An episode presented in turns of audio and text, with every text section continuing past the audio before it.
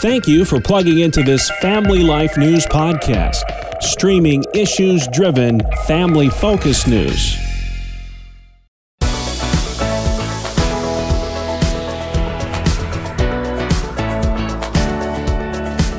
The incredible radio preacher, the Christian storyteller, the influential speaker, Ron Hutchcraft.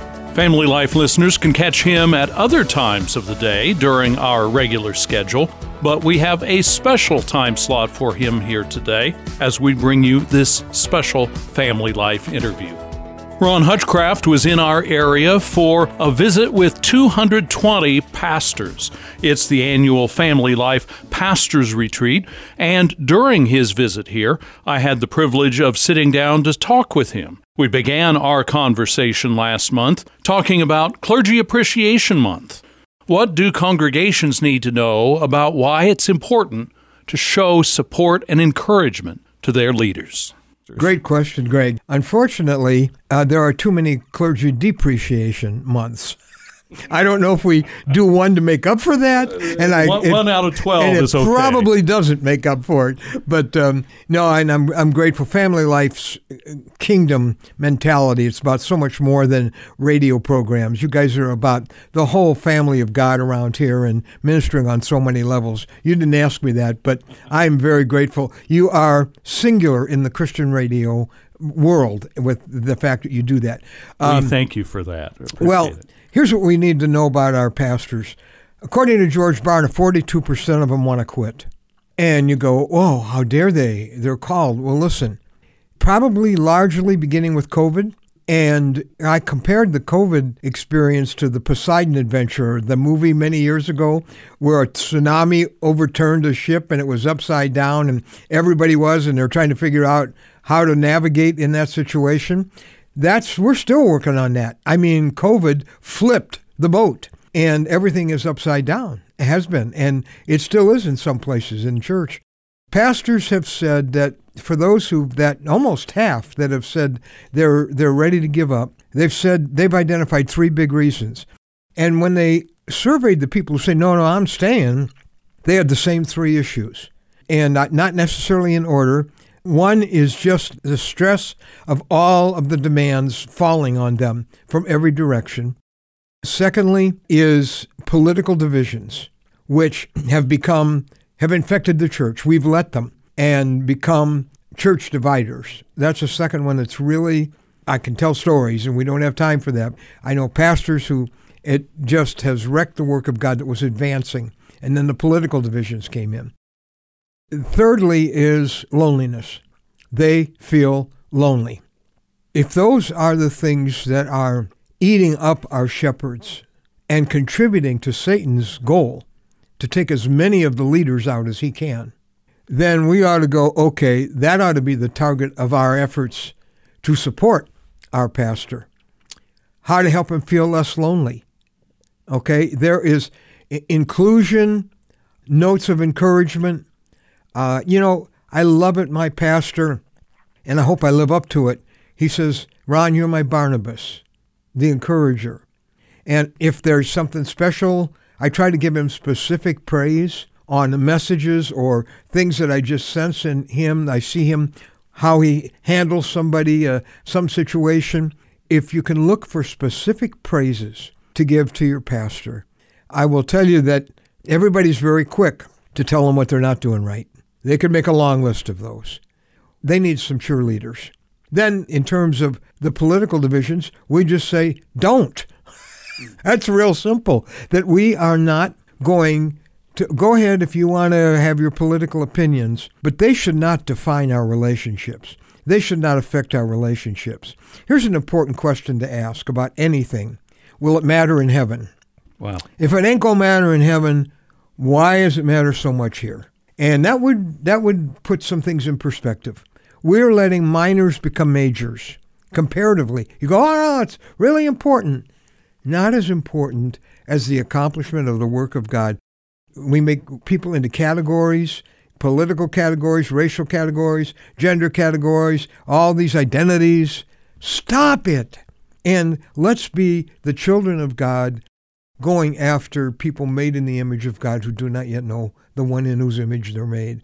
And then if the, the stresses and the demands, it's just time for a whole lot more of us to step up and get out of the stands and get in the game and help lighten the load. The pastor, do the sermon, print the bulletin, and clean the John. Uh, really, in Acts chapter six, it says the apostles were all bogged down trying to run this food program. They needed administration, and the disciples were being taken out of the direct work they're called for. And they raised up deacons in that time. That's how deacons were invented. And they were men full of the Holy Spirit. They were qualified spiritually. They weren't second-class citizens or, you know, J V. They were varsity, but they took on the administrative side of things. And it says the apostles were able to devote themselves to the ministry of the word and prayer. Let your free your pastor up to do what they're called to do. A lot of people in the church who are comfortable sitting in the stands, being a fan, get out of the stands, get in the game, pick up a piece of it. If those are the issues that are crushing our pastors, those are the things, those are things we ought to aim our efforts at, yeah?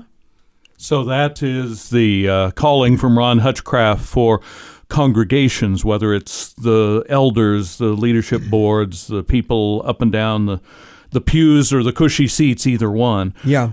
You're also speaking this week to pastors here. A lot of what pastors need to do are self-care and self-direction, yep, and setting their own priorities. What word do you have to those pastors who are frustrated, tired, ready to quit, have had smoldering instead of being on fire for the Lord? And, you know, I'm, I'm I'm talking about the shepherds and the sheep more than even pastors and the people, you know. That's really the biblical framework, is you are shepherds of God's flock, Peter said. Uh, and so for the shepherds, uh, I'm I'm suggesting to them, using Nehemiah as an example, that um, first of all, the place to get things done is in the throne room of God. And sometimes they are so busy that there isn't much throne room time. And you start to wear out carrying burdens that are not yours to carry, when they should be left in the throne room of the God who runs two hundred billion galaxies, they say there are now. I think he could handle it better than you. Let some things go. Also, let the things that break God's heart break your heart, and get back to the things. The fundamental missions of the body of Christ are to build disciples and rescue the lost. And a lot of times we get mission drift because everybody's got an idea what the pastor ought to do. I say to them, stick with the calling that you probably came in with, kind of had it beat out of you by all the keeping the religious machine going. A pastor is not the one who's the mechanic of the church machine. He's the leader of discipling. He's the leader of rescuing the lost. Not the one who does it all, but the one who has a contagious broken heart for the needs that break God's heart. And that contagious passion becomes a match that lights a fire in the hearts of your people. I've suggested that I needed to do this, is to turn in your Messiah card. There's a sense of, I've got to fix it. I've got to make it happen. I've got to help. I've got to be the answer.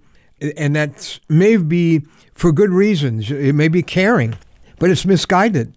John the Baptist said, I am not the Messiah.